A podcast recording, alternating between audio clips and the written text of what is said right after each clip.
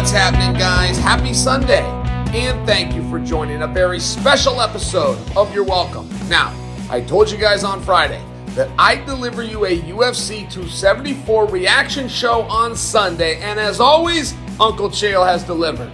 Coming up on today's show, I'll offer my instant analysis of last night's UFC 274, beginning with the main event and ending with Chandler versus Ferguson. Plus, I'll break down Charlie Olive's problems with the scale. All of that is next. So let's get into it. Charles Oliveira, Justin Gaethje. Look, guys, this is a real simple case. I mean, this is a real simple case of Charles Oliveira is better than we've admitted he is. Are we done? Should I get up and go home and you all turn this off and you, you, you give me a thumbs up and, hey, Chael, you're the greatest and now, like, right, we're done.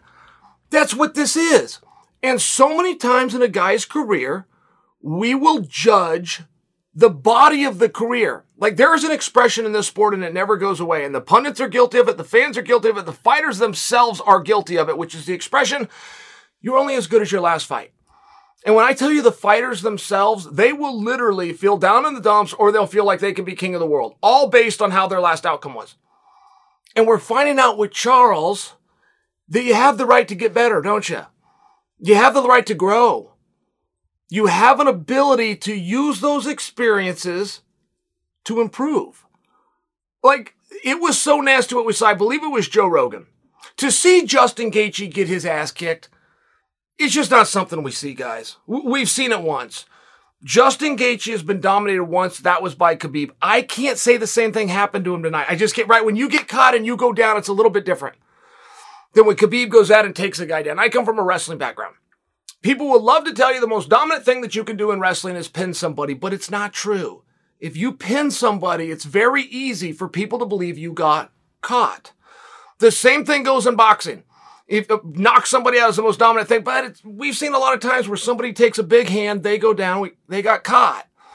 It's much more in wrestling to technical fall somebody where you score so many points, it's like the mercy rule in baseball. They'll step in and stop the match. Or it's much more in boxing if it's a 12 round fight to go out and dominate him for 12 rounds. Slip a couple of 10 8s in there. Absolutely prove that you're the best. Now, I bring that to you because there is a distinction. Look, guys, we're going to play this game till the end of time. We're going to play this game as Charles Oliveira gets better of comparing him to Khabib. There is now two common opponents. I think that Khabib handled Dustin Poirier much easier than Oliveira did. But the facts will prove that Oliveira beat Poirier 61 seconds quicker than Khabib. What do you want to do with that? We're just having fun. But this is what we do when guys retire. This is what we do when we have these mythical matches we can't get together. Now you have another common opponent. I believe that Khabib was much more dominant over Justin Gaethje than Oliveira, but Oliveira was done three and a half minutes faster than Khabib. I mean, what do you want to do? What do you want to do?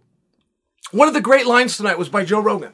It's the very end of the night. It was the end of this fight, and Joe Rogan said, "It's times like this we gotta get Khabib back." Now, I'm paraphrasing. Please don't give me the exact quote. But that's what we're seeing here. Like, what do you do next? What do you do next with Oliveira? This is a level of greatness. And if we want to hold defeats against him, he was defeated by the scale. Who's beat him before and beat him before and beat him before. We've seen men beat him. We've seen men submit him. We've seen men make him quit. But you also see a boy turn into a man. You don't become a man because you're 18. That's what the law says. And we all know that. There can be different things that happen. There could be different beliefs. There could be different experiences. It's very hard to get to the top and keep on driving. We see a few guys do it, but they are the true greats. Kamaru Usman comes to mind. Becomes champion of the world and then gets better. Right? Very rare. Valentina Shevchenko comes to mind. Becomes the best in the world, but keeps getting better, keeps being driven. We're seeing that with Charles Oliveira. I mean, this stuff is silly. That punch Justin hit him with, there's times I've seen Oliveira with my own eyes. Oliveira would have not continued. That would have been the door and he would have gone out. This is just a different guy. This is a much mature guy. This is a guy who's demanding. Don't forget, a lot of things is up against it. When you're a prize fighter And yes, you're fighting for the accomplishment. Yes, the competitor and that little boy is still inside of you. But you are now fighting for a prize which just diminished multiple times over. Guys, I would put this as a probably just that I could do the math on, just me, just I don't know Charles's business, I don't know his contract. I could probably come up with right here in front of you about 2.3 million dollars that that scale fail costed him. Just so you understand how participation works for defending a championship. You must understand that word. Defending a championship. So by example, Justin Gaethje, because he was not defending a championship tonight, even if he had won, does not qualify to activate that clause within a contract. Oliveira, because he was no longer champion, now does not qualify. Let's call that a million bucks. Let's just call that a million dollars. Very good guess. You also have the sponsor who gives the champion what, guys? Help me. Does the champion get 50 grand to wear the shirt? The champion gets 50. So he doesn't get that because he was no longer champion. We're looking at about $30,000, but don't forget the next fight. Oliveira's next fight will be a main event and it will be for a title, but it will not be a for a title that he is defending. So you're talking about the exact same thing. Just that sponsor money goes down. We're looking at another 30 grand, just pulling money out here. But also the pay-per-view clause, you're looking at another million bucks. Don't forget the escalation that would go into his built-in show fee. Does not happen. Do not forget that tonight's submission, without question, would have been submission of the night, $50,000. Don't forget that the athletic commission can either take 10 or 20%. That varies from state to state. Guys, I just came up with your $2.3 million. I just came up with it. It's a big deal. And Oliveira knew that. And Oliveira was against it. And Oliveira went out there and performed anyway. On the home soil of one of the most popular UFC athletes on the roster. There's a lot that was against him. We can give him a hard time. We can kick him all that we want, but a pound of flesh, right? Guy missed weight by half a pound. That's all he did wrong. It was wrong. Cost him $2.3 million in a championship of the world, and he knew it. He knew what he was up against. That cannot be an easy pressure to approach a fight under. And he went out and put on that performance. We got to give him his due. You had your time to kick him. That was yesterday. He, he did something bad in our industry. Okay, okay, okay. But there's built in mechanisms for what you do. Those were done. And I'm not sure that you're aware of the financial implication. And I know it always gets uncomfortable when we start talking about money. But you were talking about $2.3 million that I just came up with. I don't know the real numbers. And that's not just to Charles. That goes to his team. Right. I mean, there's just a lot of things. Can we, can we just agree on that? Can we agree there's a lot of things and that he still went out and performed? Can we agree how well he's transitioning? Can we agree how well he's taking people's backs? Can we agree that was a very hard shot that Justin Gaethje hit him with? That many men would not have walked through, including a younger Charles. So what do you do with him now? Well, what do we do as we start to guess? The first thing we do is we look for precedents. The most recent precedence was this exact same situation. Figueiredo versus Benavidez. Figueiredo is the champion. Figueiredo misses weight. The fight takes place. It was not competitive. Figueiredo won. Because he won, one of the bylaws in said situation is if the champion wins, the champion does get to become the number one contender for the vacated title. So now Figueiredo is going to go on to fight for a championship. And the UFC is looking around going, look, if we're going to award the offender, we must award the victim. So they just moved Joseph and Figueiredo back. They just redid it again. There wasn't an overly competitive first match. They just redid it again. This time Figueiredo made weight. Now, when we do look back at that, what should we do? Should we stick to precedents? We have to do it. That's what we did. We're going to see Gaethje versus Oliver, and we're going to see it again. And this time, let's hope Oliver makes weight. Should we do that, or should we learn from that? Should we learn that the outcome, should we learn that the performance, should we call that a precedence we want to follow, or should we call that a precedence we're going to learn from and not do again? It's a very fair question. Because if you're going to default back to that, then we're just going to see Oliveira versus Gaethje again, which in fairness was not overly competitive, and I wouldn't mind seeing again. Like that big punch from Oliveira, you take that punch out, who knows what was going to happen, right? It was, it's a very different fight. Do you want to do that, or does this open the door for something different? Oliveira just lost $2.3 million that I came up with. I don't know his contract. I just produced it for you guys, and I think you're open to my numbers pretty goddamn close, right? Fix that whole thing, you bring in Conor McGregor. You fix that whole thing. If you bring in the biggest star in the sport, it's another option. It's another possible option. I've heard some of you speculate that the title should go to Dariush versus Islam. I concede for you what a difficult and competitive that match is. I will only share with you, I don't want to back and forth because this isn't my opinion. I'm sharing with you. One of the rules for Charles as champion and missing weight is that if he wins, he becomes the number one contender and he gets an opportunity next. So all we're discussing is who should be opposite Charles. Do we want to follow the precedents of Figueiredo Benavidez or do we want to learn from that and bring somebody new in? If we're going to bring somebody new in, doors very open. Maybe it's as simple as the winner of Beneil Islam, but maybe it's not. And I would I would be curious. What do you guys want to see?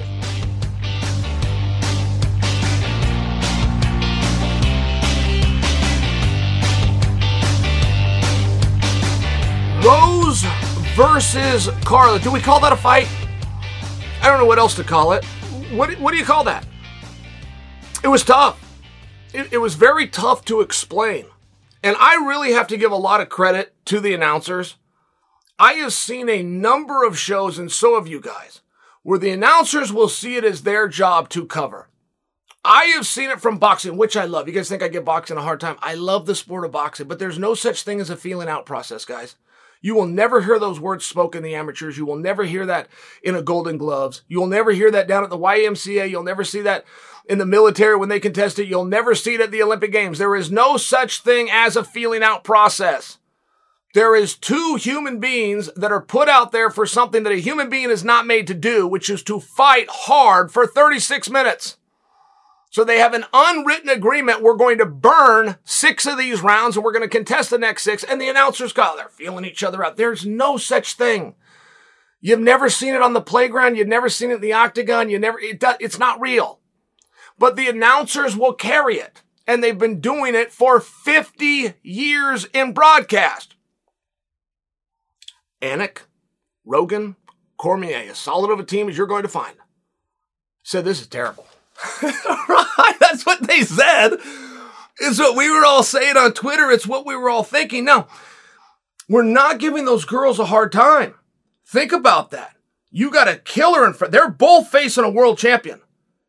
Rose is standing there with good position, knowing she's about to be attacked at any moment by a world champion. Carla's doing the same thing.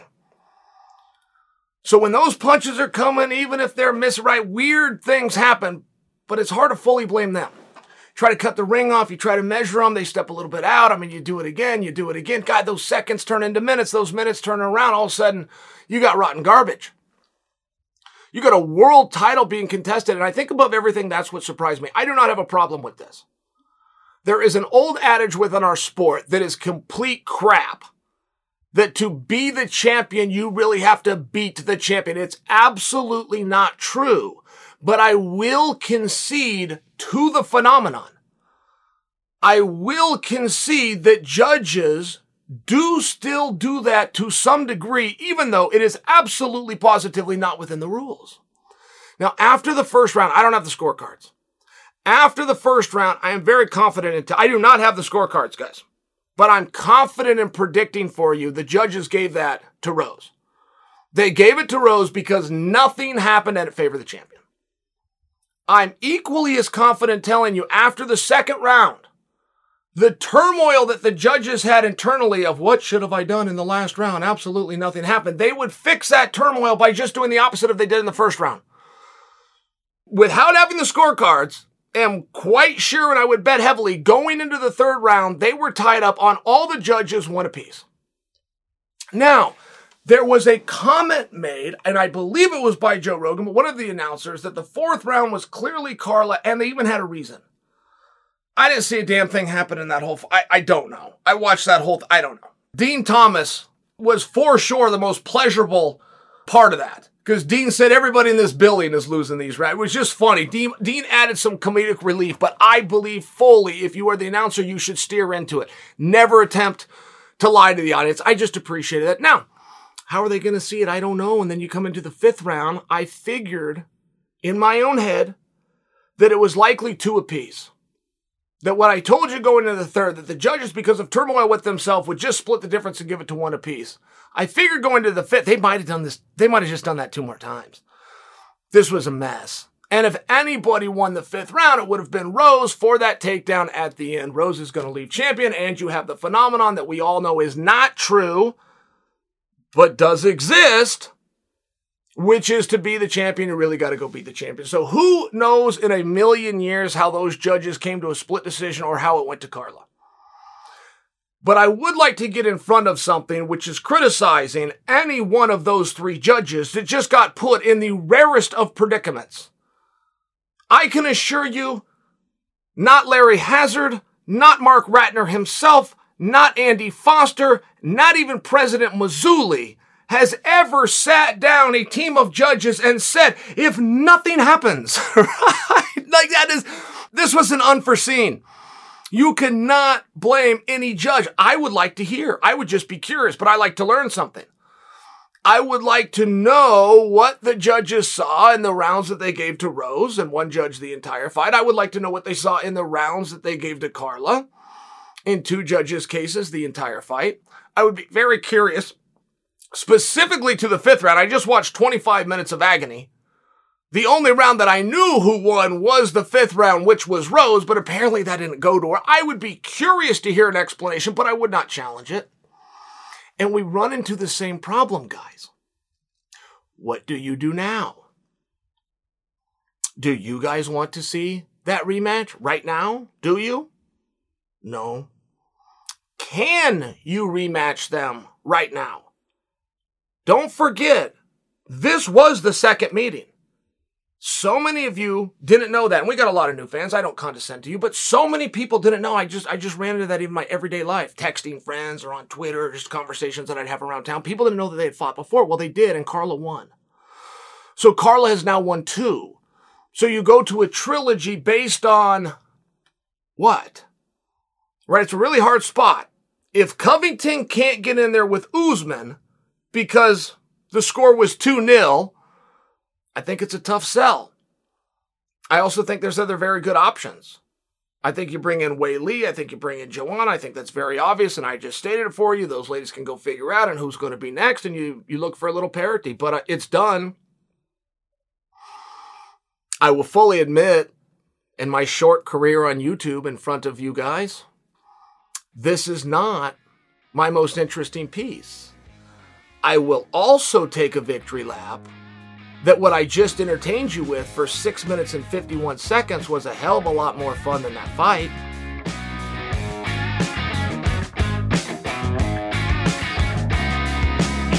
Tony Ferguson, Michael Chandler. Guys, there was two games being played here. There was two games being played and both guys won. Michael Chandler had to get his hand raised tonight. He was ranked in front of Tony, got better momentum than Tony. He's a year younger than Tony. And he's kind of the new face on the block. Even though he's an old veteran, just like Tony, he's brand new in the organization. Just one of these things. Chandler had to win this fight. Period. Tony had not won a fight in a period of time, but some jerk within the media. I got to call the guy a jerk because he called Tony out on this and said Tony hasn't even won a round. And then he dated it back. It was like 11 rounds and Tony hadn't won one. Now that's happened to plenty of other guys, but this is the first time ever that the media pulled somebody out and made it made it ugly. To the other side of the guy being the jerk, the guy was right. The guy that brought that up was right. And it, it brought up an interesting point. Because Tony does have a beautiful ranking, right? If you're ever top 10 in the world, that's something, if that makes a magazine, you're going to keep that magazine and you're going to hope that your grandkids find it someday and see your name and come ask you about it. I mean, it's one of those things. It really is an accomplishment. Tony Ferguson is ranked number seven in the world right now, but he didn't have to beat Michael Chandler tonight, did he? That's not what any of us needed to see. Tony Ferg fans might have wanted it. Tony might have wanted it. His team might have wanted it, and it could have happened. It didn't have to happen. Tony's ranked seven. Chandler's ranked five. Chandler's the one that's got to win. Ferg needed to win a round. Ferg needed to look good. Ferg needed to look like he could do this again. Ferg needed to have punches thrown at him that he could get out of the way from and kind of to show that speed.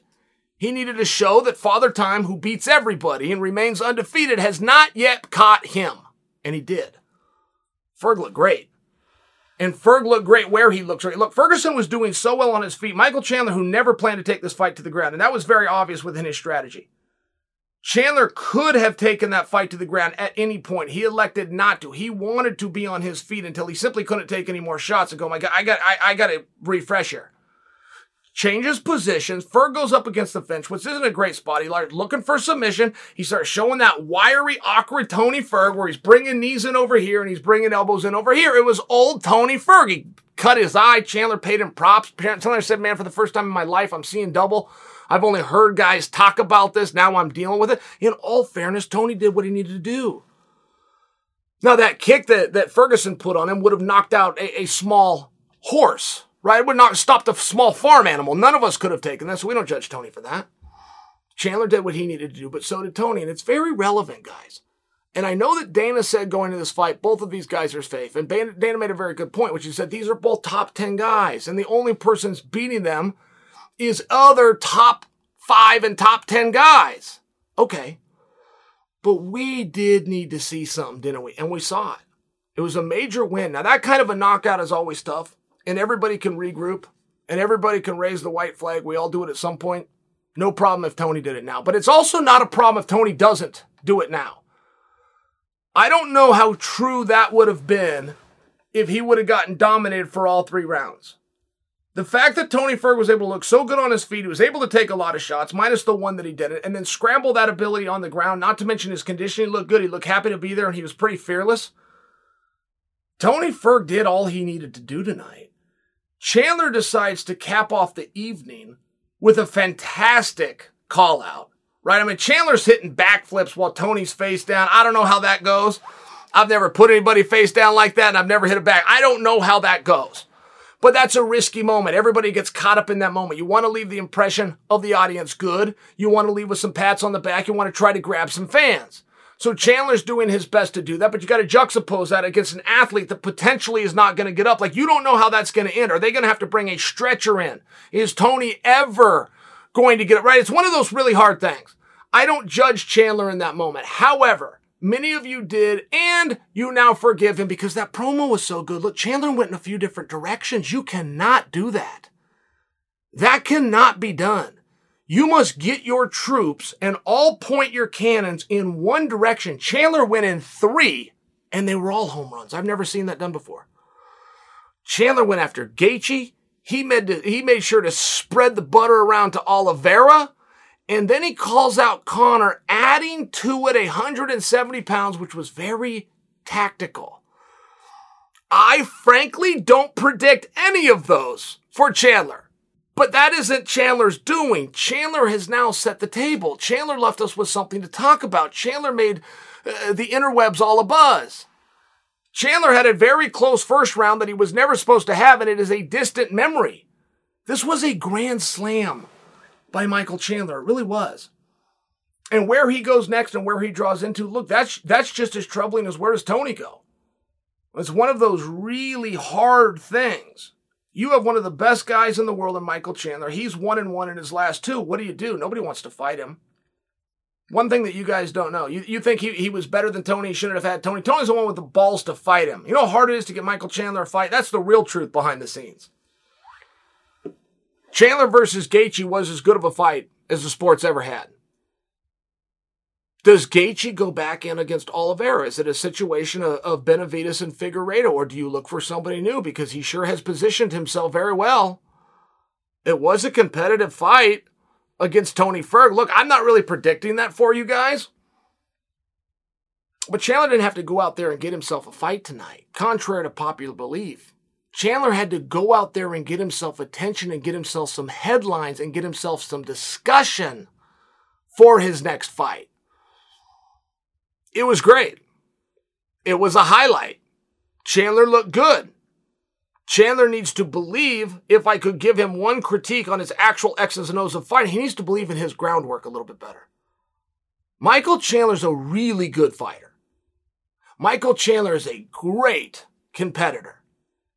And every now and then, even the great competitors can outthink themselves. Michael Chandler needs to close that distance with some hard shots, take you off the feet with a double leg, and beat the hell out of you until that doesn't work anymore. And when it doesn't, you go back to how we had the finish tonight. That's my advice. I think it serves him better. Overall, damn near a perfect night for MC.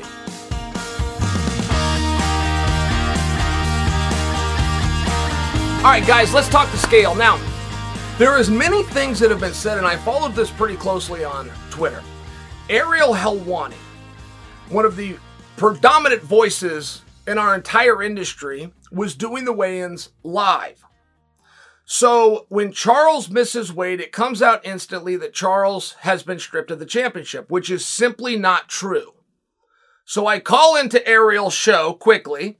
They tee me up, and don't forget, I'm the one person who told you the day before the weigh-ins that Charles wasn't going to make weight.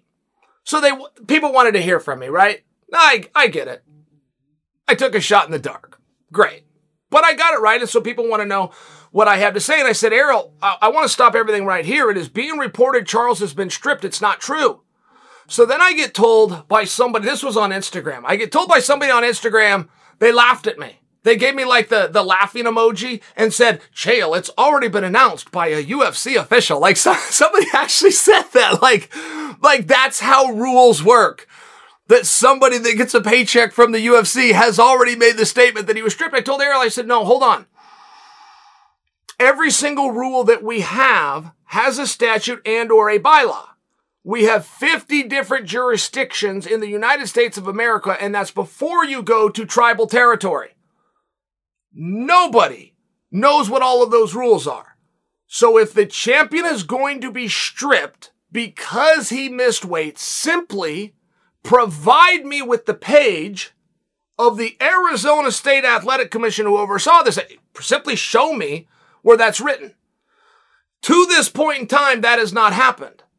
To this point in time, two statutes have been provided for me. One says the weigh-in must be conducted 24 hours, no more than this. Is, let me read. Weigh-in must be conducted no more than 24 hours prior to the contest. It was conducted 28 hours. Another bylaw actually states where the scale must be placed, and it wasn't. I'm not looking to hang my hat on either of those things, and I must actually credit Rose Gracie, who is the first to bring that to us about the time. Now, I can only tell you Oregon law. And I know Oregon law better than anybody, and I will fully admit that I go back to 2006. But prior to 2006, I was sued personally by the Attorney General's office of the state of Oregon seven times, and I beat the Attorney General's office seven times. I beat them because I knew the rules and they didn't. I'm not po- I'm trying to add credibility to my point. I'm only citing for you Oregon. But in Oregon, we also have a number of rules. If it's going to be boxing, how big the ring's going to be. If it's going to be MMA, how big the cage is going to be. What the gloves are be, where they're going to be made. When the weigh-ins are going to be. Where the front row is going to be in conjunction to the ring apron. Like we've got all these different rules. But they are all superseded by, unless otherwise specified by the executive director.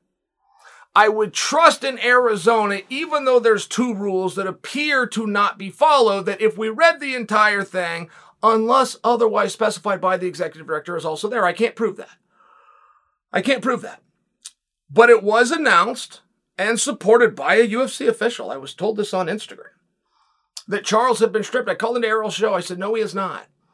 And I said, Errol, I'm, I'm not positive this. I could turn out to be wrong, but I will put my name on it right here on this moment. I don't agree with that. Now, it has turned out that I was completely right. Charles was not stripped on the scale. Charles was not stripped prior to the fight. He was stripped the moment the bell rang. This is interesting, guys. You got to stay with me on this. This has never been fought and this has never been tested. But there is no contract in the world that unilaterally gets decided.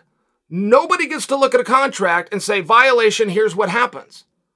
If the other side would like to take it to either an arbitrator, a commission, or ultimately a judge. It gets to be interesting. Many other people have stated, again, this is on social media, that the scale was off. And a whole bunch of fighters said it was off by half of a pound. Charles himself weighed in on a UFC scale, made 155 on the dot, and then was 155.5.